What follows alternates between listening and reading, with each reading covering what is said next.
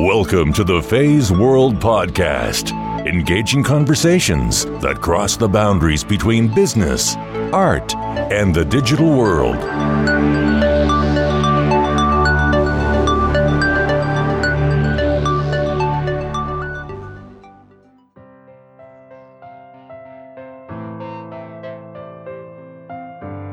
What would be the best book for a parent of a newborn? I didn't want to create a you should book. I wanted a you can book.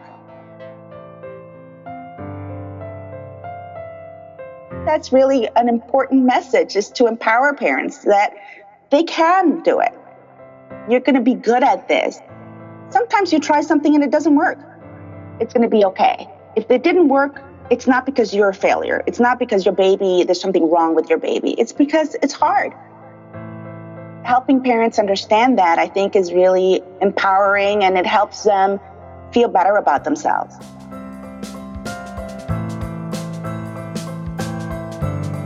What reading does, it not only helps kids understand that there are stories in books, it also opens up worlds for kids.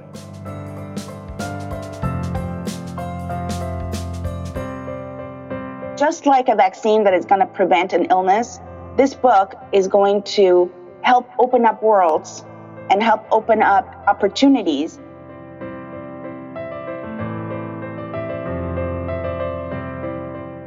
Hello, my beautiful people. Thank you for listening to another episode of the Face World podcast. Today, I have Dr. Mariana Glusman, who was introduced to me by my associate producer, Adam Leffert. They were both at the Commonwealth School back in the 80s, and as you guys know at this point, Commonwealth School is one of the primary resources for Face World podcast guests. In 2016, Mariana co authored a book with Dr. Marta Kilner called I Love You Like Sunshine How Everyday Play and Bedtime Stories Grow Love, Connections, and Brain Power, a book for babies and parents. Dr. Glusman has been a pediatrician for 20 years, who also raised three beautiful children of her own. She has heard hundreds of parents joke about needing a parenting manual. The usual worries about eating, peeing, pooping, rashes, sneezing, and so on are easy for a pediatrician to handle, but many of the questions underlying those practical concerns are not as simple. How will I be a parent? How can I prepare my baby for the challenges we all face? What if I mess up? A few friends of mine recently gave birth to their children. I can't imagine how they feel. They actually send you home with this baby? I can't wait to share this episode with them to gain a new perspective. For example, reading aloud to your children sounds like a mundane task, easiest thing to do. But turns out it's also one of the most important things that parents can do to help their children succeed. Dr. Glusman noticed in some of her patients were lagging behind in some areas, especially in their language and cognitive skills. She also noticed that not many of them had families who routinely read aloud with them.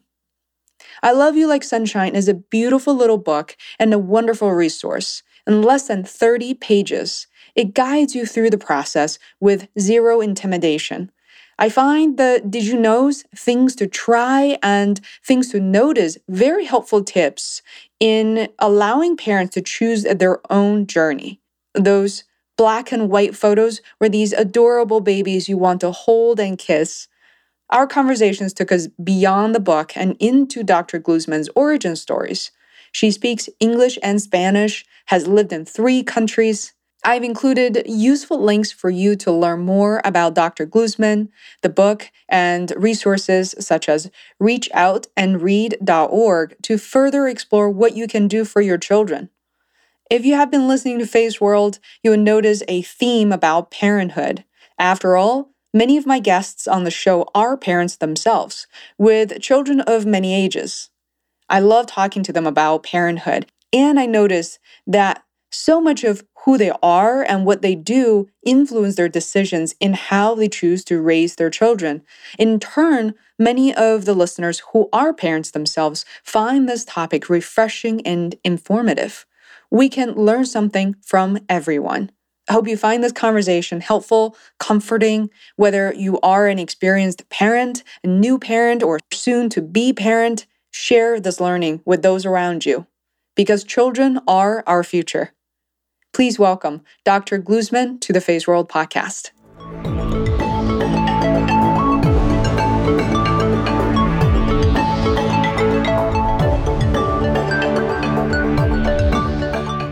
I am so excited to have you on, Mariana. And this is such a rare opportunity this morning. I was thinking, you know, I always want to be a doctor myself growing up, mm-hmm. but quickly through middle school in Beijing, China, we started studying uh, organic chemistry. You know, it's, it's crazy for a 14 year old, mm-hmm. and I couldn't comprehend that. So my dream pretty much uh, vanished. But as a result of running this podcast, luckily for me, I have spoken with a number of doctors, and now I have you on the show. Mm-hmm. So thank you so mm-hmm. much. Thank you. I'm excited to be here. I am very excited. I'm holding this uh, book that I started reading and I feel very nurtured by it. You know, I, I, felt like I was the baby as well as the parent I'm going to be one day. And so, please tell us a bit more about the book you actually uh, released very, very recently in 2016. It's called I Love You Like Sunshine How Everyday Play and Bedtime Stories Grow Love, Connections, and Brain Power, a book for babies and parents. So yeah, it basically that's exactly what it is. The title is exactly what it is. It's a, a, book for babies and for parents of newborns, and it has a poem that parents can read with their baby. It's got a lot of beautiful photographs, black and white, that they can point to, that they can sort of uh, name the the and see babies and their parents and their family members. But really, it's a book on parenting. And the big focus of it is on helping parents increase the amount of talk and singing and reading with their newborns, which has been really shown to be very important in terms of their brain development, and also which is not easy to do. I mean, if you you look at a doll, babies are newborns are kind of like dolls, right? They they don't do very much. They they make little cooing noises ba- barely. They don't even smile, right? So talking to a baby is not easy, or at least a newborn. So I wanted to help parents to be able to do that because it is such an important thing to do for their baby's brain. Wow. So you've been a pediatrician for right now over 25 years. Is that accurate? Um, I think it's more like 23, 22, maybe. so, okay, let's just say 20.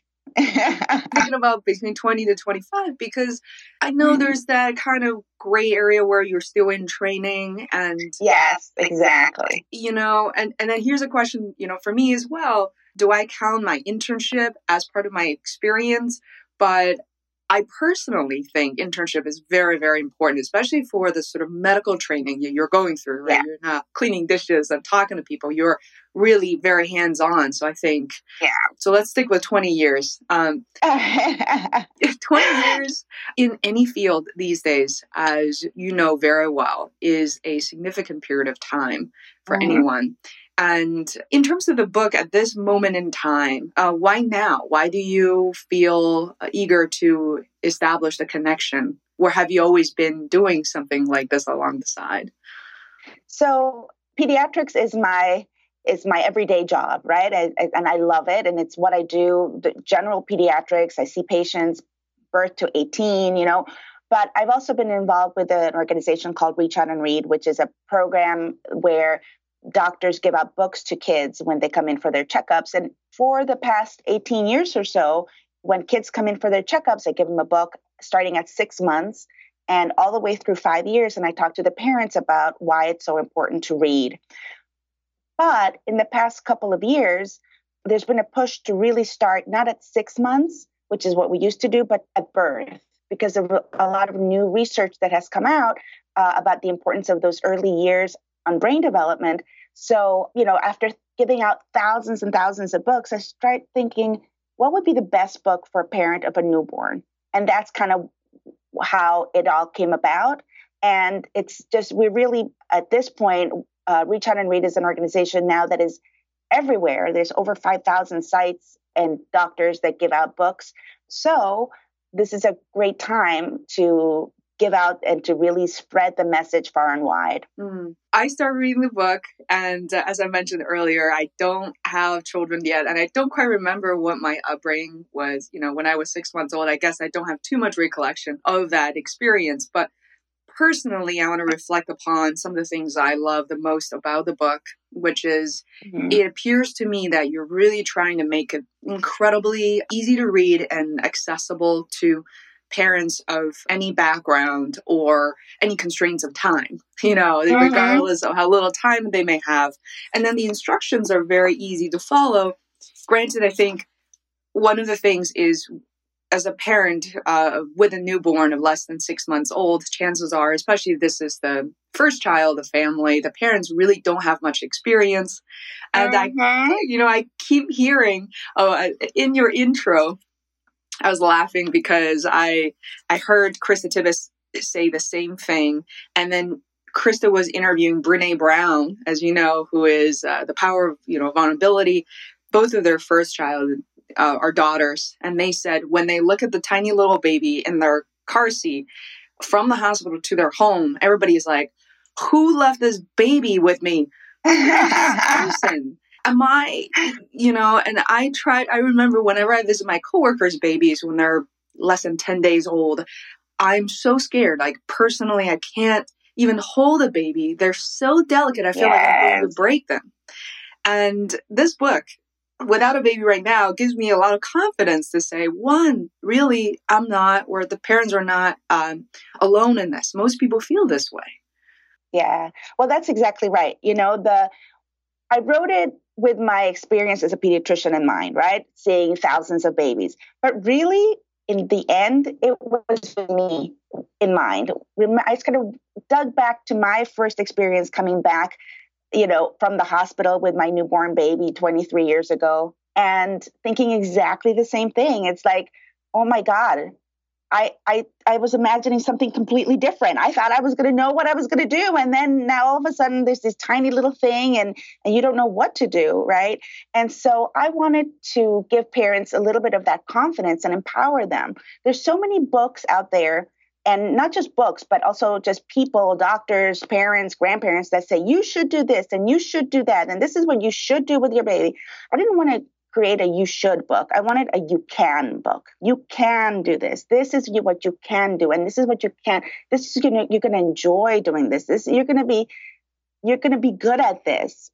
It's okay. It's gonna be just fine. You know, because babies, although they seem like they're really delicate, they're actually really sturdy little beings and you should see parents when they bring in their their brand new one and they they hand them to me like like so they're giving me a piece of crystal this little tiny thing. And then i grab the baby and obviously i'm not rough with babies but i purposely actually kind of jostle them around a little bit to show parents that it's going to be fine. This is a sturdy little thing. It's not going to break you know? And and i think that that's really an important message is to empower parents that they can do it Mm, I love that. And to give people a flavor of what's written in the book, I happen to be on page one, but you know, I look at you when you're asleep. I can't believe you're here. Your tiny nails, your lovely lips, your precious curving ears.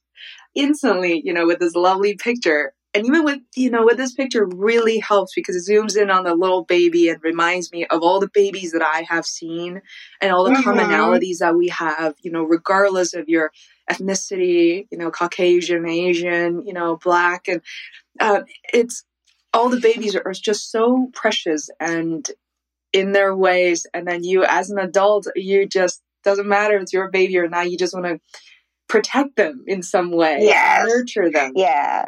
Well, that that baby in the in the front cover, you just want to eat him up. He is so gorgeous you know? It, want to melt into these babies you know they're just uh, and actually all of the babies it's like you and these were not my patients. These were kids that i found in different ways like my mom's neighbor my daughter's music teacher anybody that was pregnant around the time when i was sort of figuring out the book i would go up to them and say would you like to be in a book? And babies are just gorgeous you know all babies are. And uh, i really I'm so happy the way the pictures turned out that they really came out so you could really see the intimacy through the photographs. Yeah, and I think because they're black and white, I feel like everything these days is so overly vibrant and colorful whereas black and white always gives me the feeling that kind of neutralizes everything and gives mm-hmm. me a sense of calmness uh, and also gives you a chance to really focus on the text because as as much as the, the pictures are absolutely gorgeous and what you've written and, and the choices of your words and I, I know that you maybe don't see yourself as a, purely as a writer but you know the did you knows I come from a marketing and advertising background and one of the things that are really um, piquing people's interest are the did you knows. Um, mm-hmm. and, and then I like when you say things to try and things to notice. So I think that goes back to what you said about you should do this, but you can. You are you're going to try this. You may notice some of these things. You may notice beyond what you had you had noticed as an author. Right. Exactly. Exactly. Because you know sometimes you try something and it doesn't work. Right. And if as a pediatrician I say to somebody, this is what you need to do, and this is what's going to work, and it doesn't work. But the fact is that every child is an individual, every parent is an individual, and things that work for one person are not going to work for another person. So I always talk about things that you can try. And then if that doesn't work, there's other things to try. And again, that, that's kind of what keeping with the message of it's going to be okay. If it didn't work, it's not because you're a failure. It's not because your baby, there's something wrong with your baby. It's because it's hard. And things, you know, that are natural don't come naturally. Uh, they're learned. And so helping parents understand that, I think, is really uh, empowering and it helps them feel better about themselves. Yeah. This is, I think, this approach is powerful in terms of almost learning anything. Uh, one of your one part of your experience that I feel like I'm already going to start jumping around quite a bit because the way that I feel like set you up for success in terms of being a doctor, even way before writing this book, is because you have such a multicultural background yourself. And uh, part of what I love about this book, also preparing this interview, is the fact that I can learn more about you. Uh, to me, all my guests' background and upbringing, or sometimes I call them origin stories, are incredibly powerful and and useful. So you had mentioned that I believe you're born in Argentina and you were yeah. raised in Mexico until you were 11 mm-hmm. yes. and before you came to Boston. So uh, I wonder, you know, what part of that experience or from that period of your life that you remember the most and think they're they're very powerful. So I don't remember much at Argentina other than the fact that my grandma was there, right? Um, but I do remember Mexico incredibly fondly. I remember my friends, sort of growing up in the 70s with, uh, even though it was Mexico City, there's a lot of freedom in some ways. I remember the food. I remember, you know, more than anything, just childhood closeness. But I think that the biggest thing that shaped me was coming to the United States. You know, all of a sudden, I was in a classroom. I didn't speak English. Everybody else around me speaks English. Everybody's standing up to, to say the Pledge of Allegiance to the American flag. I've grown up pledging allegiance to the Mexican flag. And I was like, uh uh-uh, uh this is not my flag. I am not standing up. And the teacher thought that I just didn't understand, you know. And then my mom, I told my mom that. I was like, I'm not standing up. And my mom's like, oh, yes, you are this is everybody's you're you're respectful to everybody's flags right but coming to a classroom and, and exp- having the experience of not know not having any friends and not knowing what anybody's saying was incredibly powerful for me. And in fact my patients a majority of them come from countries that are you know not just latin america but all over the world and they english is not their first language. And so i really empathize with them and the, that that feeling of feeling like you don't belong like you miss your old country, you miss your old friends, and will I ever fit in here? I think that was a really shaping time for me. Mm. I, I, can see a lot of empathy in your work, and uh, mm-hmm. you brought up a really good point of immigrants and uh, you know immigrant families, and we have plenty of them in this in the states. You know, I myself, I'm mm-hmm. I, I'm not even considered first generation because my you know my parents weren't in this country by the time I moved here, and mm-hmm. which I've sort of stayed in the States for half of my life at this point.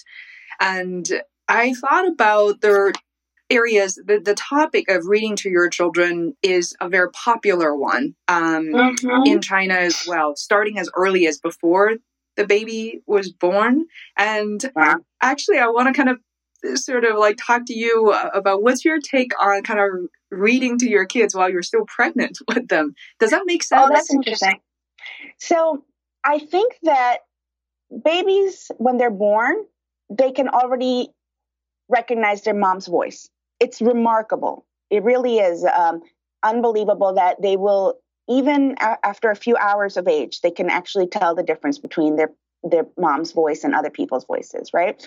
You know, I think that reading with with a reading to your belly it's not that you're reading to the baby because they're not going to really understand what you're reading. It's different than when you're reading to a baby once they're born, where you're actually showing them the pictures and you are interacting with the baby. Because one of the biggest things about reading, it's not so much reading the words on the page, it's using the book as a tool to increase your interaction with the baby right there's a lot of parents who although they love their their babies and you know most parents do they might not realize that they should be talking with their babies right? And so a book what it does is it gives you things to talk about. Sometimes you feel like you're going crazy talking to somebody that doesn't talk back or do anything back. So, having something to do something to talk about something to show is a great tool, right? And so, as a pregnant mom reading to your belly, what you're doing is you're relaxing, you're reading to yourself, you're beginning to think about the importance that you will be reading with your baby. I think it's it's a lovely thing. But your baby's going to already understand, recognize your voice regardless of whether you read with your belly or not.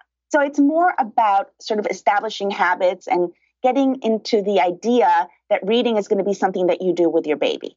Not so much because it's going to increase their, their baby's brain development, although really there isn't a lot of research on that. On the other hand, there is research that shows that reading with, with infants does increase the amount of talking that parents do and does and that that also increases their brain development.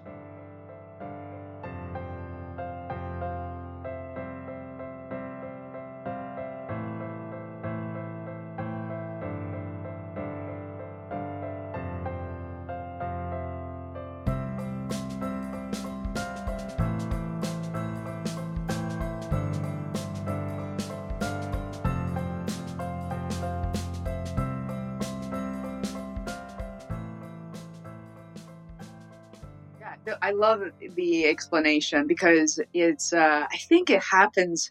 What I have learned, especially in Asia, I'm, I'm not living there full time, but I do still have friends, uh, college friends, my family's friends can be such a facade sometimes, you know, in terms of the practice itself, which is completely the opposite feeling I get from your book, which is very grounded, very nurturing, you know, unintimidating. And it's interesting when you hear things such as parents trying to pick up the most sophisticated book ever. You know, I, you're going to laugh. In Asia, there are things such as, you know, translated Shakespeare books that you read to an infant as if wow. as going to somehow elevate their comprehension mm-hmm. towards these literatures. it almost sounds like a good idea, but I think it, the intimacy that I get from, you know, with these simple words and yet I find that through my podcast and I see how, how people are engaged with these each episodes really are not based on the technological aspects of things or things are completely that people can't comprehend, but it really comes down to, you know, we as humans, like what we share and how we live our lives. And that's the feeling I get from the context of your book. Well, there's just so much pressure on parents, right? You want there's baby Einstein, baby this, baby that. There's, you know, heated baby wipes. Good Lord. You know, I remember one time when, when I went to, to a friend's house when I had my baby, my daughter Abby, and her baby had heated baby wipes. And I thought to myself, oh my God, I've been wiping my baby's butt with a cold wipe. What kind of a mother am I? Right. And then you sort of said it hits you. That's insane. So the key is making things natural, and you don't need special gadgets. You don't need crazy Einstein books. What you need is a loving interaction. And a book helps, but it's not just about the book. There are plenty of parents who don't feel comfortable with books. And so, really, it's about talking and, and responding to them. And one of the things that I started doing now when kids come in for their newborn checkup, while I examine, I, would ask questions to the parents, you know, are they eating, are they peeing, pooping, et cetera, et cetera. And then while I was examining the baby, I would be talking to the parents about things to do at home. Now, one of the things that I started doing, and this was a little bit before I, I wrote my book, was to instead of doing that, trying to be efficient, to actually model interaction with the baby as I'm examining them, right? So instead of just talking to the parent and saying, Oh, do you have a car seat? I'll be like, Oh, you're so cute. Look at your little toes. Let's count your toes. One, two, three, four, five. And, you know, just and saying, Oh my gosh, look how interested she is. Look how she's looking at me. Did you notice that? This is what you should be doing at home because she is so in tune, attuned to you, right? And the parents love it. All of a sudden, it gives them permission to do things that maybe feel a little unnatural. And the biggest reward for me is seeing them come back like a few days later when I when they come in for their checkup, like to to weigh them, make sure that they've gained enough weight. And I see them talking with their baby. And I was like, yeah, you know, this is something that maybe I did, maybe they were going to do anyway, but really I feel like I maybe empowered them to do something that maybe wasn't as comfortable initially, but that I know is really going to be helpful um, for their baby. Yeah, there are things that are may seem kind of subtle to doctors, but to the parents, I think it's like almost like an awakening moment yeah. of how special that is. And I feel the same way, you know, in my industry where there is all these technology involved, you know, augmented reality or virtual reality, mm-hmm. this and that. But then when I go to the hospital, you know, whether I see a dentist or my primary care to say, you know, I'm not feeling comfortable. And they're like, you know, just try this pill or try this exercise. I think physical mm-hmm. therapy mm-hmm. is another example. And mm-hmm. you do this exercise, and then sometimes you feel better instantly. Sometimes you need to try maybe a few weeks, but you realize, like, wow, I tell them, I could have never thought of this on my own. And mm-hmm. they just mm-hmm. laugh. They're like, oh, of course, you know, this is kind of our profession. But I'm actually really stunned to say, because that looks so simple. You know, no appliance involved. There's no complicated procedures. And how could you think of that? I think so much of that's through experience. Because in a way, I see pediatricians almost like a parent to a thousand babies or a mm-hmm. thousand children. And that's actually how I feel. I really do feel like a parent to a thousand babies. Now I'm beginning to be a grandparent to a thousand babies as the, as my parents, that my kids or my patients are becoming parents and bringing me their kids. So it really is a delightful. That's probably the best thing about being a primary care pediatrician is really developing those long-term relationships. Wow. Really fun. What are some of the stories that you hear from your patients? I mean, in this case, they're you know very young parents but they they still mm-hmm. remember you. What is that experience like? Well so the other day i walked into a room I this mom and i look at her i'm like you look so familiar. And she says dr glusman you were my patient i was your patient. I'm i am and she told me her name and i was like oh my god how you doing? How's your mom? And i remembered her and then i went back to my office and I actually still had a photograph of this mom when she was in third grade that her mom had given me. And I brought it back out to her. And it was just the sweetest moment that, you know, she there she is, this mom with this baby, and she's looking at herself when she's eight years old, you know. It, it was actually a really, really tender moment. It was so, so sweet. And then, you know, these babies that I see from when they're little tiny things, little tiny babies, and then they start going off to college and then the mom is crying and I'm crying, oh my God, can you believe how old they've gotten? And they have these big guys with some with tattoos and then like just like I still see them as this little tiny little baby, you know, coming out of the hospital. So it is it's a great privilege to be able to share in that in the growth of children. I think this is such a promoting the profession of being a doctor I can imagine people who are listening to the podcast are thinking, wow, I mean, hopefully they're still young enough to pursue that uh, training and mm-hmm. profession that I is quite phenomenal. So I want to actually kind of hop around. I am incredibly impressed and really intrigued by the program you're involved for many, many years. Uh, it's you actually mentioned briefly at the beginning of the interview. Reach out, reach out, and read. So R O R, um, mm-hmm. to abbreviate that was a movement, in my opinion. It wasn't just an initiative, mm-hmm. I'm sure started small, but you were involved fairly early on, I believe, in 1996, and you stayed involved. Um, so tell me a bit more about kind of how you were involved initially and how kind of see how the program transformed over the two decades. So the way it started or the way I started getting involved with it was because of my own experience with my daughter, right? When Abby was six months old is when I started doing my training, my residency. And so that's when I was beginning to learn how to be a pediatrician. And I was at the same time learning to be a mom. And so I was really beginning to sort of see what the pediatrician's advice is like and how do I take the advice and how do I give advice in the best way that I can really help parents. And so Abby really was a great teacher in that sense. But I was really working hard. I was working about 80 to 100 hours a week at the time uh, and spending every third or fourth night at the hospital. So I'd come home and I was exhausted. And then, you know, I had the privilege of coming home to a healthy little adorable baby who wanted my attention. And so one of the things that I figured out was that I could read with her and still be lying down. You know, it was in some ways a little bit of a cheat, maybe, but it soon became something that we loved to do. We just loved being together, I cuddled and and we I would spend for hours hours reading with her and her bedtimes were always really extended, but it was something that brought a lot of joy to us. And as I watched her grow and I saw that she was developing beautifully and talking and articulate, I also was watching my patients growing and I realized that they were just not at the same level as my daughter. And I knew that their parents adored them, and I knew that these were healthy babies, and there was no reason why these gorgeous babies that I was seeing in my clinic shouldn't be developing as well as my Abby. And so I started thinking, well, maybe it's that they're not reading with them. And so I, I began asking around, and it turned out, sure enough, that nobody was reading with their babies. And so I started sort of thinking about it and reading into it, reading research um, on it, and I came across Reach Out and Read, which really validated what I was already doing. And, and there was some research that was already being done that when pediatricians talk to parents about reading and about how to do it, not just you should read 15 minutes a day, but actually modeling and talking about how to do it and why it's important that parents read more with their babies and that actually, even more importantly, their children's language development becomes more advanced.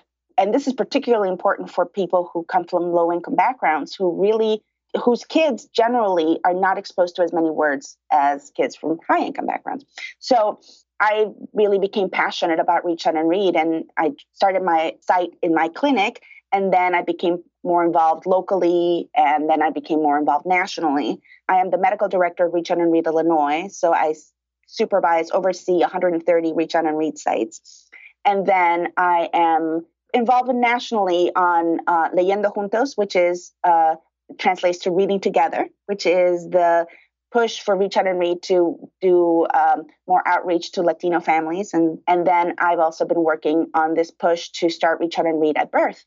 So it's been a real, a real great ride to, uh, to grow professionally as this program has grown from a few sites in Boston to a nationwide program.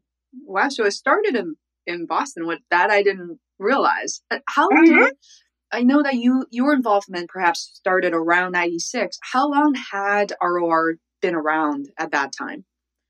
So ROR started, I think, around 96. Um, actually, in my involvement with ROR, I didn't learn about it no, that's not true. It started 95. It's around then is when it started, right? So it was all happening around the same time. I think it was just the something in the cosmic scheme of things where where suddenly people are thinking about literacy and where pediatricians can can help on that. It really was a young program when I started. Mm, I love your uh, vaccine to illiteracy. I love that yes. title. Yeah, it is something that I think of the books that I give out to kids as my vaccines against illiteracy because just like a vaccine that is going to prevent an illness, this book is going to help open up worlds and help open up opportunities not obviously it's not just the book, but the teaching and the helping the parent and empowering the parent to read this book and other books is really going to give the child a leg up. And so that's that's kind of why I think about it as a vaccine against illiteracy. What's your take on? Uh, you had mentioned in your book when children at a very young age are exposed to different languages, you know, immigrant mm-hmm. parents, uh, you know, in your household, I assume you, you speak Spanish. And for me, it's a little bit different that I had to learn English on my own. You know, I couldn't speak that with my mm-hmm. parents. And so, how does that impact sort of the childhood development or even like into the teenage years? Mm-hmm. So, it's complicated. And like you said, everybody's experience is different, right? Whether you learn a different language as a as a teenager or whether you're learning two languages simultaneously from birth. The research on multi, you know, learning two languages is that babies are able to do that without a problem. Our brains are are wired to learn to speak. And in fact, we can learn more than one language if we're exposed to you know more than one language. And in many countries that's the norm. What happens in the united states is that a lot of the people that speak other languages particularly spanish which is what i'm most familiar with also tend to be in more disadvantaged situations. So a lot of the you know when people talk about bilingual education or when they talk about should parents start speaking in, English so that their kids are able to learn when to be more prepared for when they get to school? It's a problem because there's the whole overlay of socioeconomic issues. So here's my advice to parents who are, for example, speak Spanish or Mongolian or whatever language they speak. If that's their first language and that's what they're most comfortable in, that's the language that they should speak with their child in if they're comfortable in both languages, then by all means speak in, in both, you know, both languages, and kids will be able to learn it. But the most important thing is to expose kids to rich language environments. So if you're speaking in a stilted English without great vocabulary, that is not going to help your child be more prepared for kindergarten. The best thing is to speak in a really rich Spanish, and that's going to scaffold that's going to allow the kid's brain to develop and the english will pop right in. There's english everywhere. So i advise the families that i work with to speak in the language that they're most comfortable in.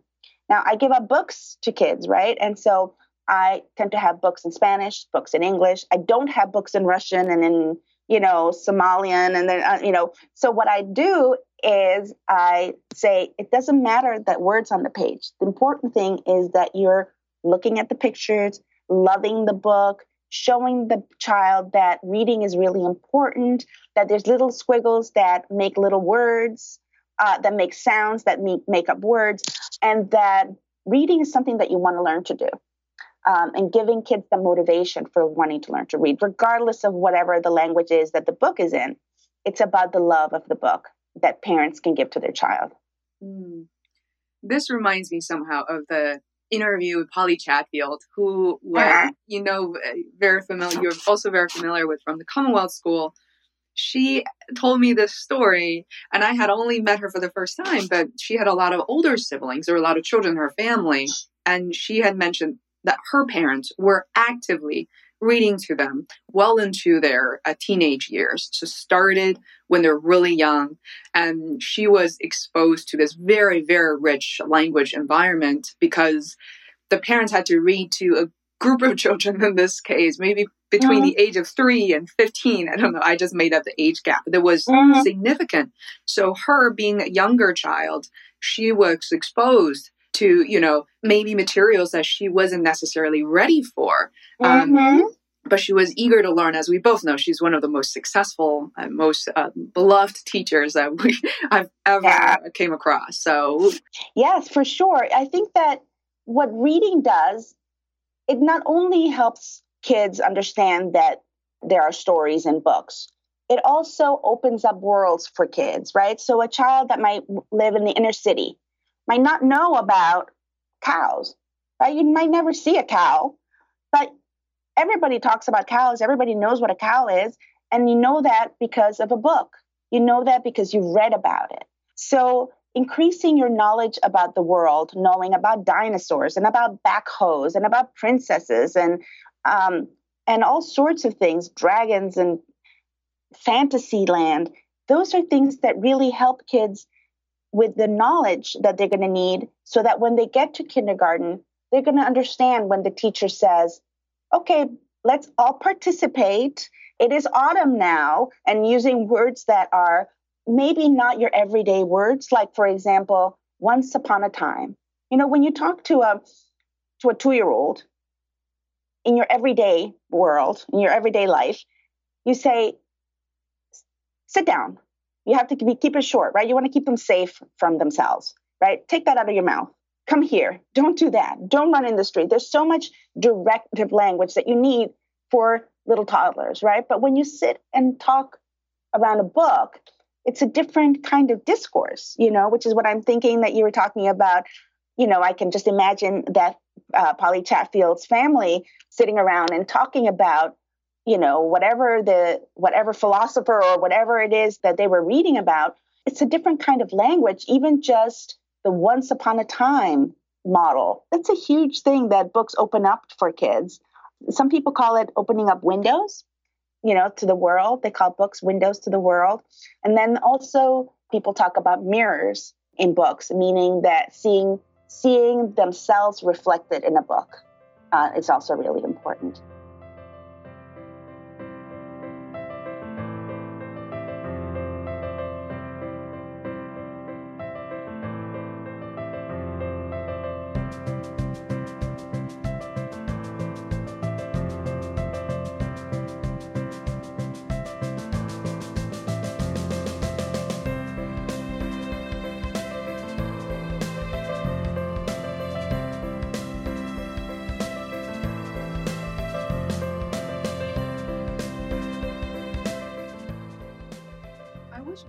The, I think, CBS News one day, just a few months ago, before we even had the chance to schedule this interview, I saw in Boston uh, that there were retired, in this case, many women who were retired, and they loved bringing books to the hospital and uh-huh. to read to babies. And they would, there were babies uh, for depending on their medical condition, they may have to stay back and stay at the hospital for mm-hmm.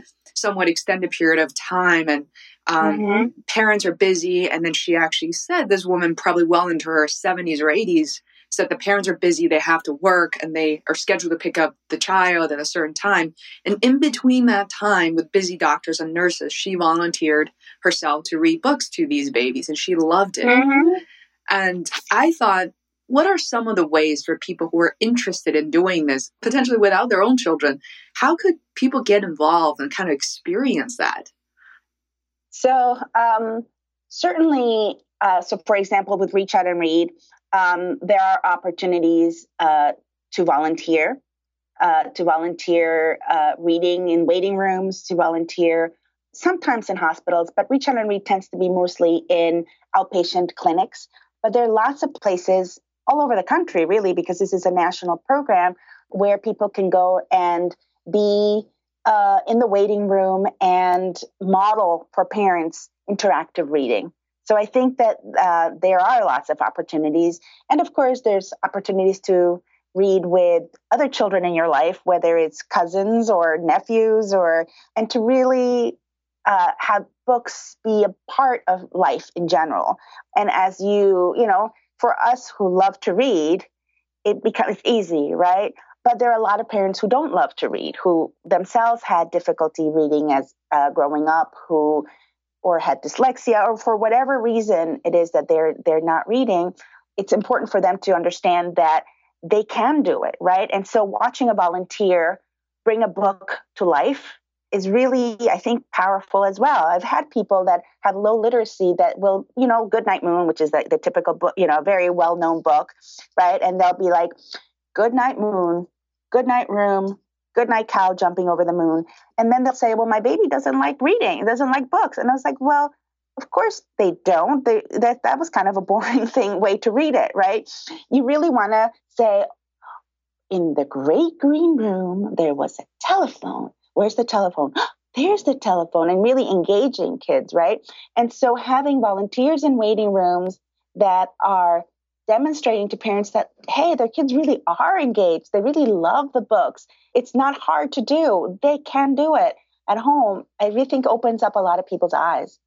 Mm, there's this new idea. What if there's a mini podcast series of teaching parents how to, you know, how to do this, not to replace the mm-hmm. interaction. Mm-hmm. You certainly don't want to play your radio and then you're just sitting there, but that would be too lazy. But I think there are a lot of instructions that may be overlooked. I think it's a lot of pressure to say, I think your patients are incredibly lucky to have you. But at the same time, it's, you know, you could easily spread yourself really thin to have to demonstrate or repeatedly demonstrate the process to other people. So maybe there such podcasts already exist. I just never bothered to to look for them. So I'm going to do a, like a little mini research after this. It's uh, so intriguing. Yeah, I think the cool thing about podcasts is that they're it's not visual, right? It's all about stories.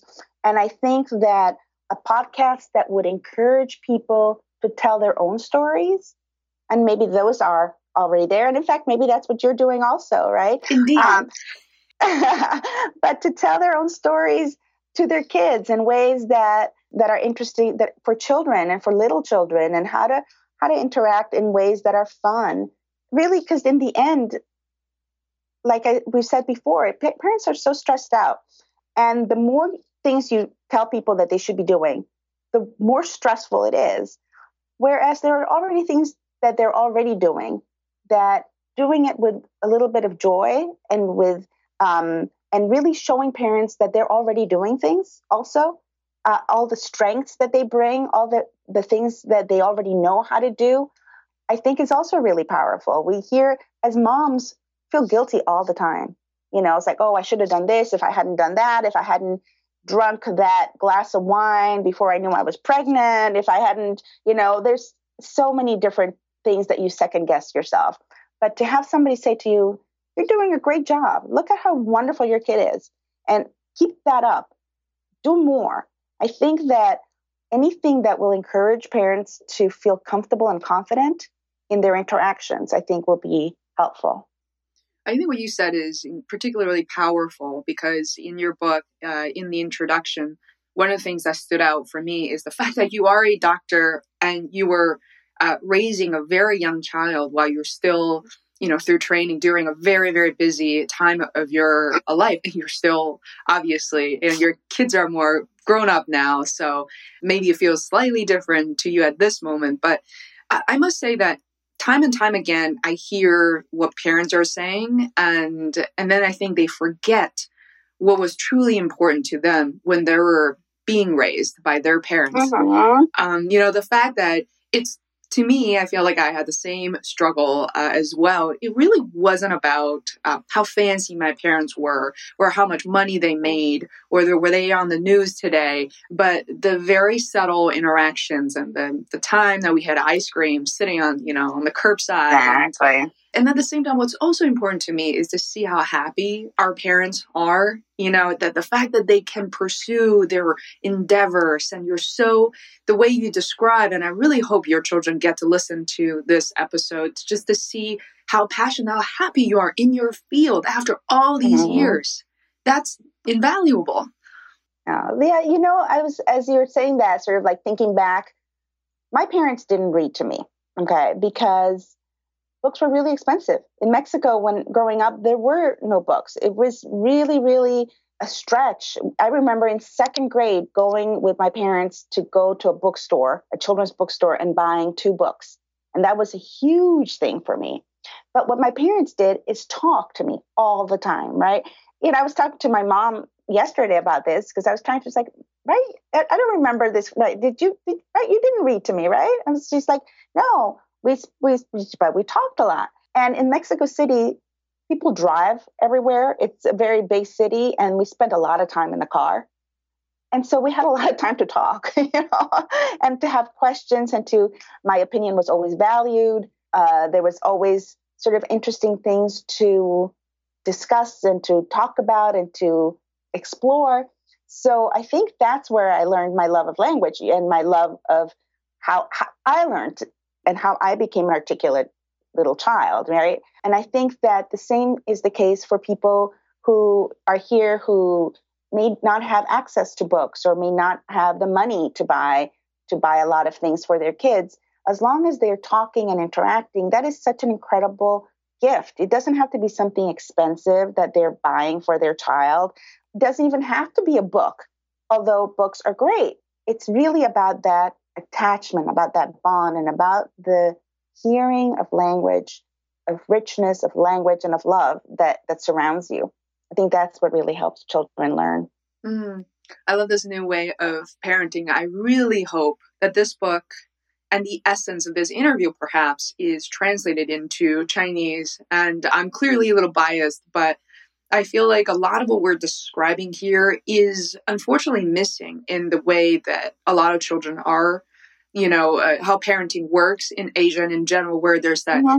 sense of competitiveness and how you're you know, uh, how you're behind the moment you're born if you're not mm-hmm. following X, Y, and Z. And my mom, in particular, was this very rebellious, and she said, she said, this whole thing is a conspiracy. If I need to follow X, Y, and Z, that means my child will guarantee to fall behind because who knows that's the success, you know, success formula. Who decided that? Right.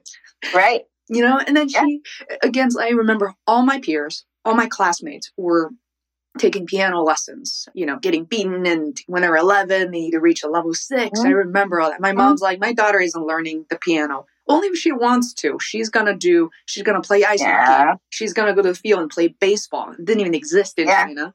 Um, so, in, in that sense, I feel very, very lucky. But I would love to see your teaching to be reflected in in Chinese parenting very soon. I'm really serious about this.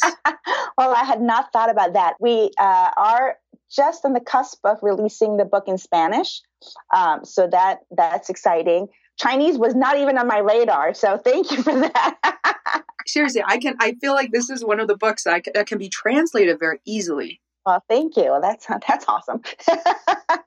but uh, I know that uh, you're very busy. We have just a few minutes left, so I want to just ask maybe a couple more questions that speaking of young people, and I, I was intrigued by the fact that your daughter, Abby, your oldest daughter, who is mm-hmm. now pursuing a master degree in early education. Does that surprise you? Mm-hmm. No. she also was always very much a language kind of kid. She loved reading, she loved being read to.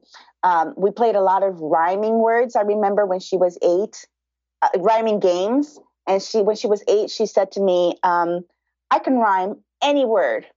And I said, "Uh huh. Oh yeah. So rhyme orange, right? Because supposedly there's no word that rhymes with orange."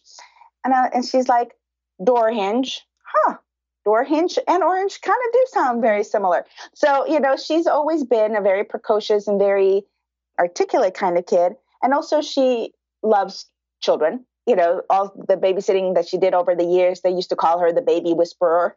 She's also very small and she looks like a like a fairy to me. Of course, I'm her mom, right? She looks like a little princess and and and you should see little kids walk, you know, when when she walks in a room and it's like a, a fairy just came into a room. So I can totally see she's she I mean she's so smart and and she really loves kids. And she's also really passionate about making sure that they're exposed to rich language environments So when she when she was uh, last year, she was teaching in a preschool, and uh, she was so excited about you know her kids kids that she would come home with stories about these little kids that would say these very big words and and how she was really helping them grow and develop and how how excited the kids were to go to school and see her every day so it doesn't surprise me she's perfect for a preschool teacher I love that. And I think your other two children will, you know, certainly begin to develop uh, their interests as well. But, you know, I was wow.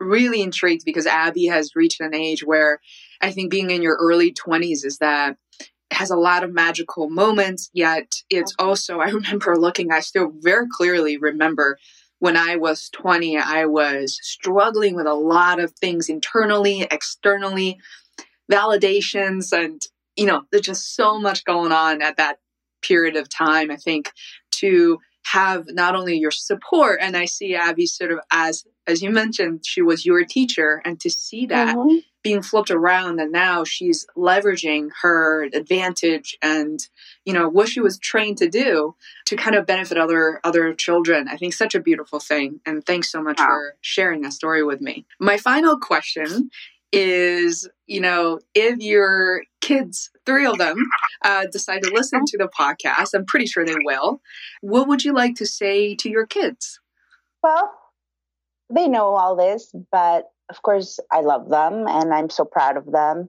and I'm so grateful for them. All three of them have been incredible teachers for me as well, not just in pediatrics, but in life. I think that we are incredibly privileged with our family and with our socioeconomic status and you know where we live and the friends that we have um, and really hope that as they grow older they find themselves whatever career or endeavor or job that they end up deciding in, that it's a job that not only makes them happy, but that it's a job where they're helping others, because that really is something that brings so much joy to me. I mean, I feel very blessed to be able to have that kind of a job, and I really wish the same thing for them. Wow. Thank you so much, Mariana. I, again, just feel so grateful hearing you talk about the things that you feel passionate about and your love for your all your kids. And i couldn't help my thousands my thousands of kids. Your thousands of children exactly not just three yes. of them. And i just feel very blessed that our paths have crossed in this past hour. It's inevitable to want to smile all the time you know? And how often does life happen to you that way especially as we rush, we rush and just get out of bed and go to our immediately go to our to do list. And I just want to say that to like for this one hour, uh, regardless how busy you are, we just we have each other's full attention and uh, just a beautiful thing. And as a, I feel like it's it's a language that's so universal about parenting, and yet we are really touching upon so many generations and uh, so many languages, ethnicities, and I feel like this love uh, is uh, without boundaries you know? I agree. I agree. Thank you. It's been a pleasure. It's been a real pleasure. Thank you so much for doing your work. It's just tremendous uh, help and wisdom to the world. I really want to thank you for that. Thank you. All right. Well take care. Take care. Bye. bye.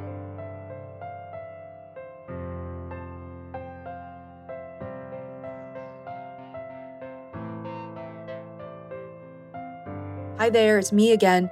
I want to thank you very much for listening to this episode, and I hope you were able to learn a few things.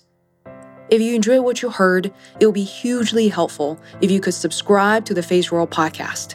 It literally takes seconds.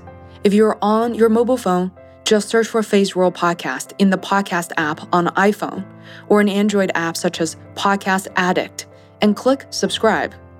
All new episodes will be delivered to you automatically Thanks so much for your support.